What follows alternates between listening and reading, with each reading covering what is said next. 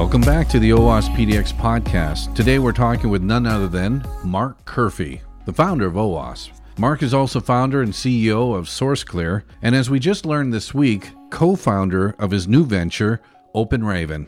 Mark moved to the US in 2000 to join Internet Security Systems, now a part of IBM, and later held roles including Director of Application Security at Charles Schwab, VP of Professional Services at Foundstone, now acquired by McAfee, and led the security tools team at Microsoft. Mark holds a Master's of Information Security at Royal Holloway University. He's an avid cyclist and currently resides with his family in the San Francisco Bay Area. Mark Curphey, thank you for stopping by today. Thanks for having me. You founded OWASP back in 2001. Uh, you're the founder and CEO of SourceClear, now acquired by Veracode, and co founder of the just publicly announced startup OpenRaven. What is OpenRaven? Uh, we are tackling the problem of data breaches. Um, and the first part of that is that we've built an open core product that essentially goes out and finds where data stores are, either in the cloud or on the corporate network and around your perimeter. Um, so that once you know where your data is, then you can figure out how to catalog that data and uh, you know then figure out how to protect it. So the first part of that was announced this morning. Congratulations on that. Thanks. It's been uh, been a, we've all been working on it for uh, about nine months now, and including up until about three o'clock last night. So uh, I'm slightly tired. My apologies. I, I, feel happy though we're at least on the same day talking about it. And actually, I do have some questions later on regarding data, and particularly on the uh, legislative side that uh, I, I want to get some of your your input for that as well. Yeah, by all means. I mean, look, it's it's kind of ironic that uh, we launched that company with an open core model, and OWASP was really my kind of first open source project. So uh, the irony of that is not lost on me. How did you get into security in the first place? And in your case, before OWASP? Yeah, sure. So I had somewhat of a misspent youth. Left left school without any major sort of equivalent of high school qualifications, and spent a number of years just kind of you know doing doing bad things essentially, or, or not productive things. Um, and then you know decided to go back to university and sort of was was pretty a sort of strong willed um, you know, early 20s. And rather than kind of go figure out how to do the easiest thing, I said, great, I'm going to go back and do engineering. So I've, i first of all had to go do a, a primer year, then did the three years of a mechanical engineering degree. When I was there, I was doing computational fluid dynamics, so modeling fluid flow and um, mm. was kind of into Formula One cars. And the software at the time had a hardware dongle. Um, it cost three thousand pounds, so five thousand dollars or so. Um, and as an impoverished student, you know, no one had access to this and couldn't use it. So I became intrigued and essentially one weekend figured out how to reverse engineer the, the hardware dongle. And this kind of thing ignited off for me about, you know, security. It's like, how do they think they were protecting that? You could basically just, you know, jumper it and never make the call. So, you know, spent some time um, on the internet and was was very lucky to come across a place called Royal Holloway. Um, if you've um, read the Da Vinci Code, it was where the French cryptographer Sophie Neveu was um, was set. And Royal Holloway really, um, in the late '90s, was the crypto institute in in Europe, um, run by a guy called Fred Piper. Fred had been involved in sort of the crypto of GSM networks and various other things. He's a, a very renowned academic. And I managed to kind of blagged my way onto that course. It was a top university in the UK, and really I'd kind of graduated with a not a not an amazing from not an amazing university for my mechanical engineering degree. Um, so long and short of it is, you know, managed to get my master's there, um, and then went out, spent six years working in the city of London for various investment banks, so Dresdner and um, Kleinwort Benson and ING and, and various things. Um, and then sort of through a through a twist of fate wound up in in the states working for a company called ISS Internet Security Systems. Then um, ran software security at Charles Schwab, and which is where I started OWASP, and and since then done a number of other things. So yeah, that's how it how it all came, and just kind of a you know serendipity, as it were, that uh, that it's all worked out great. From fluid dynamics to data, and the data is the oil, right? So there's a connection to that too. Yeah, I mean, look, the the the the real moment for me was I was at ISS and we were really building. ISS was a company that was building vulnerability scanners and intrusion detection systems, and the light bulb went off for me in the early 2000s that I was running a services team. So my guys would, you know, break in to net to to companies all the time, and the majority of that stuff was was basically breaking in at the application layer. Um, I used to have on my team Caleb Sima, who went on to start SPI Dynamics, and just these amazing, talented guys and you would look at the techniques they would use to break into applications and pull hundreds of thousands of credit cards out.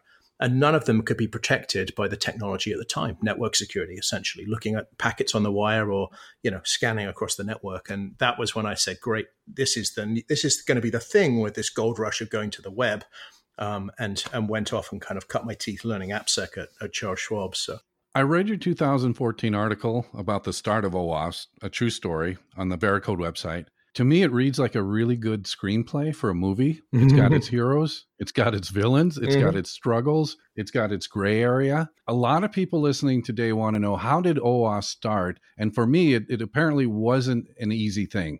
Yeah, I mean, look, I you know I haven't really been actively involved um, for a long, long time, and all the credit goes to all the people that you know have put in all the hard work over the last you know fifteen or so years. I was just the guy who started it, and you know trying to drove it for the first couple of years. So you know, first up, that all, all, of the credit for it should should go to those folks. Um, the the real story was I was running software security at Charles Schwab. Um, my co-part was Justin Somaini, who ran network security. Justin's uh, now the CISO of Unity and has been the CISO of SAP, um, SAP and Symantec and various other places. And quite literally, on my first week there, the CIO came running down the hallway. Um, he was also English, and he said, "Oh, where's this new guy running AppSec? Um, we're on the front page of the Wall Street Journal." And we basically had a cross-site scripting article, cross-site scripting issue that had been picked up by the Wall Street Journal. And you know, I kind of immediately, you know, just thrown into the deep end. And what had transpired is he said, "Look, you know, I've got these people calling me trying to sell me products, and these people telling me that you should go do this and you should go do that." Um, he said, "What's the truth?" And I had nothing to point people to. I basically just had mm-hmm. marketing collateral coming in. So, quite literally, one weekend, um, I went home and I just spent the whole weekend writing a guide. I was joking about it with my wife the other day. I think it was quite literally a 48 hour straight stint um, without any sleep. um, and at the time, I was moderating a mailing list called Web AppSec, which was part of Security Focus, where Bugtraq was hosted.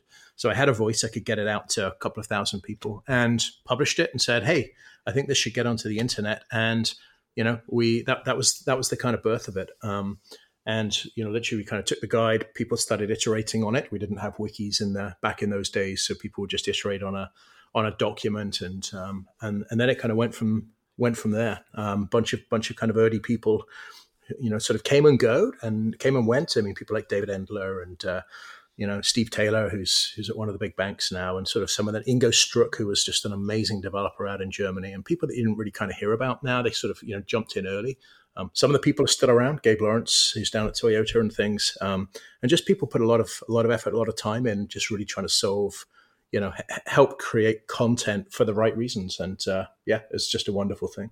Now, in 2005, you did decide to step aside from OWASP. Why did you do that? And what was your mindset then? Yeah, I mean, I, I was involved in other things. It was a, you know, I had young kids, and you know, it's a it's a large commitment. Um, and I, I, kind of like starting things. You know, I've, I've, had had a, you know my second second startup now, and I generally kind of feel that that creative early stage stuff is the stuff I enjoy, and the later stage stuff of sort of operationalizing things is is just less interesting to me. Um, and so, you know, the Jeff Williams kind of came along, and there were a bunch of other people that really wanted to sort of take over the, the leadership, and the company, you know, the organization had sort of grown to that point where, you know, it needed governance and it needed, you know, money was flowing through from conferences, and you know, people were trying to figure out how could could they sponsor it, and the could of vendors were sort of getting in, trying to, you know, abuse it, and and all of those sort of things, and and that just wasn't really stuff that I wanted to do. Um, the second kind of part of it was that it actually, you know, kind of took a path that wasn't my original intent.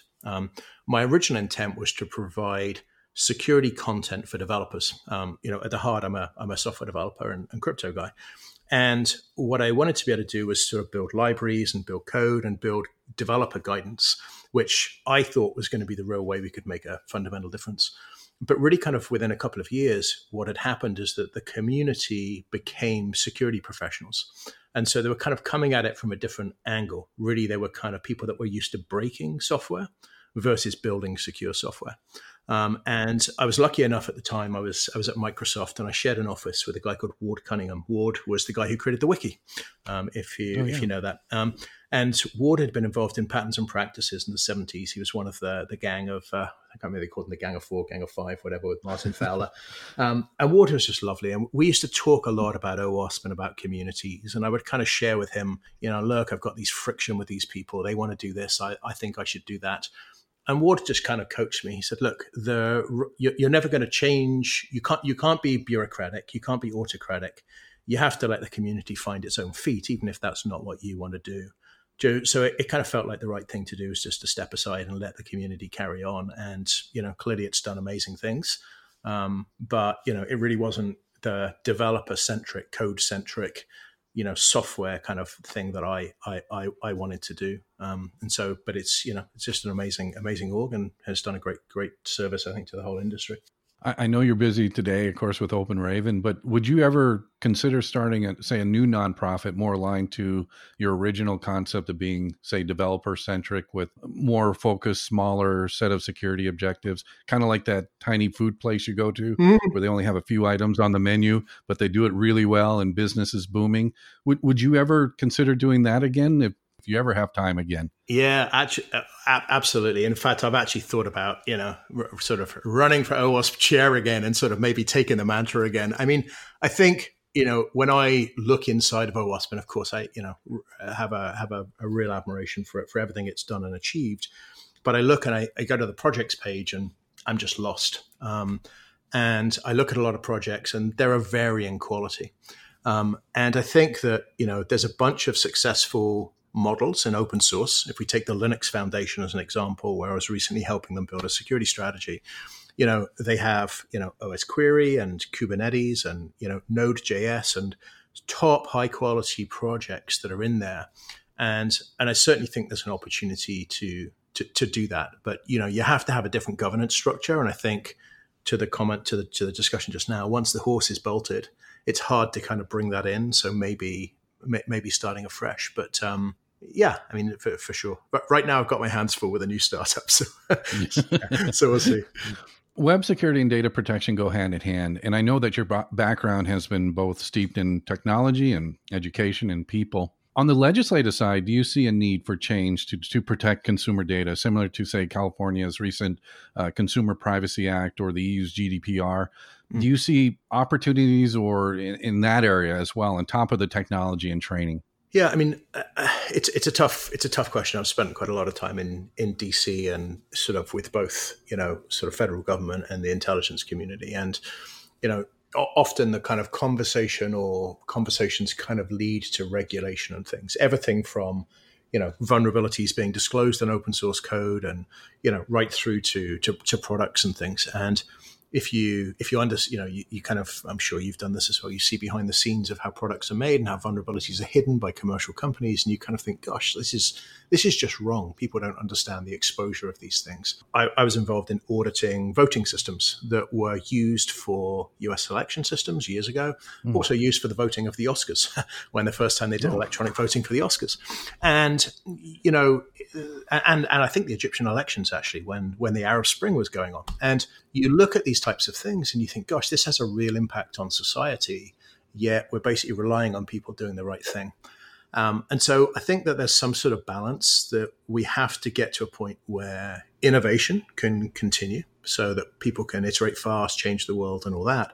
But it has to be done in a way that we can, you know, put some sort of control on place. So, uh, you know, the kind of, I think the good analogy is f- for this um, is is something like cars. You know, we've seen Tesla kind of change the cars, the, the landscape with cars, with electric cars, high performance cars, you know, and all of those good things.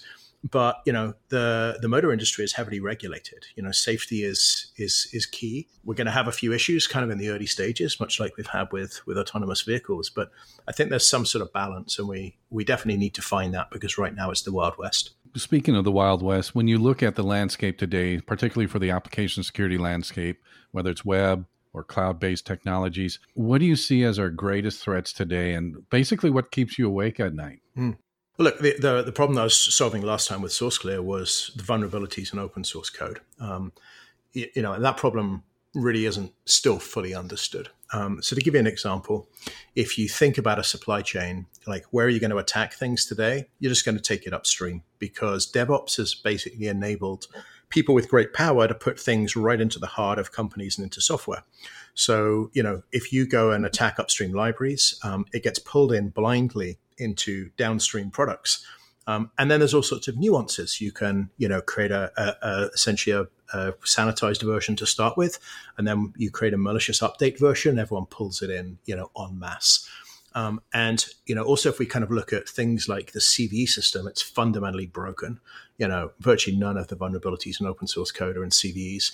Um, and even if they are, the information in CVEs is usually incorrect, and it certainly doesn't become actionable. It doesn't tell you where the vulnerable methods are in the libraries and all those things. So, you know, that is just a pervasive problem because everything that we we rely on is built on open source code. I, you know, I'm sat here on my MacBook. I've got an iOS phone. You know, we've got all of this stuff, and it's it's just just everywhere. And we don't you know shell shock and these other things have taught us we don't know where these libraries end up and we can't update them in, in any meaningful way. Um, and the ecosystem is you know is broken. The if we look at things like maven central you only pgp sign jar files. Um, it's meaningless right? I've i've actually got jar files staged up there that look like they're from apache foundation because you just take a Gmail address, you take the leader's first name, and you go generate a PGP key, and you call it from the Apache Foundation, and people download it. Um, NPM, you know, if you want to go buy a popular NPM library with a million downloads a month, you know, you can buy it for 20,000 bucks on Silk Road or whatever the latest one of it is. And that's kind of known. So, and there's, there's been foreign governments that have been backdooring libraries and things. So that just is a really hard problem to solve because, you know, developers are moving so fast. They, you know, security is, is friction, yet the consequences are, are pretty, pretty big. And I think still haven't, we still haven't seen you know, we saw Equifax and other things, but we still haven't really seen the potential that could happen. So I still think that's kind of one of the the biggest, most fundamental problems. Um, the second one that's kind of coming along, I think, is that with now the mass, you know, set of JavaScript libraries and a set of younger developers that maybe haven't gone through computer science background, um, mm-hmm. we're starting to see the barrier to create code and the barrier to release code and release applications through app stores and deploy to the cloud is so little that you know there's a lot of really bad stuff out there. And uh, you know that's that's going to require education and, and tooling that can you know help catch those things. So um, no shortage of problems it's it's you know an amazing amazing industry for people to be in because it's certainly some some good career uh, career career stuff it's a target rich environment that's absolutely yes yes yes so, if someone starting a brand new application based company, let's say, and they have both little experience and budget for security, what advice would you give them? You know, first thing is there's an amazing set of open source tools that are out there. You guys have Zap Proxy, and you know, there's there's some there's some great things out there. Um, many of those things work really well with with modern pipelines. You know, go pull a copy of GitLab Community Edition down, and you know you can start firing all those things off in an automated pipeline. You can, you know, use dependency track, which is another one of your projects, to go check the check the dependencies. Um, ironically, I don't think there's any been any good open source static analysis tools for a long time, but there certainly needs to be. Um, so, but there's you know there's a good set of tooling out there which can at least start you know catching things in an automated way at scale. And then, you know, then it's there's a there's a lot of talented people that are open to help, such such as you you guys, and you know all of that stuff. And I think if if people start reaching out for help, there's you know you'd be surprised at people on the internet how willing they are and to invest their time and just help you for the right thing. We have a lot of folks interested in getting into application security. Your life story has been quite remarkable with no end in sight. What advice would you give them today? Gosh, um, you know, my I think my answer to that would be you know, don't be shy. Think about, you know, what the problem that you want to figure out how to go solve is and how you want to go solve it. OWASP was really started with, you know, an idea, a, a weekend's worth of hard work, $20 hosting account. And it's enabled me to go, I've traveled the world, you know, talking at various chapters and, you know, talking to, to some incredible senior people in industry and senators and, you know, all, all sorts of, um, of people about the, about the problem. So you can really have a big impact with, with very little you know, I think the other thing is, you know, ask ask people to to get involved. There's a lot of like-minded people that are out there, and you just got to find them. But the beauty of today's social networks and things is that you can go find them very easily. So, you know, don't be afraid. You don't need. It's not a resource problem anymore, right? It's uh, all, all of the the internet is just this amazing thing that both enables you to go find information, generate information, find people, and you know, make a difference. I think you just created a quote there: "Security, don't be shy." Thank you, Mark. Uh, do you have any upcoming events or things to promote or plug? Uh, no, we've just released a Security Voices podcast this morning with the Open Raven crew, who are always fascinating. You know, Mike Andrews, who heads up engineering, is is a great guy. He ran security at Bing and then built Cortana, the the uh, voice, the, the, equivalent of Siri at Microsoft. And Mike's always always great. So so that's that's well worth listening to. And then you know keep a keep a keep a keep a track on Open Raven. It's open source core, and you know we're looking forward to people extending the platform. Mark Curphey, thank you so much for talking with us today. It's been an honor. Oh, absolute pleasure. Thanks for the opportunity.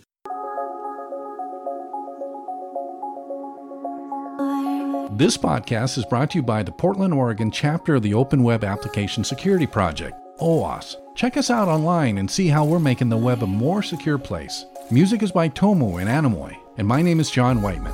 Thanks for listening.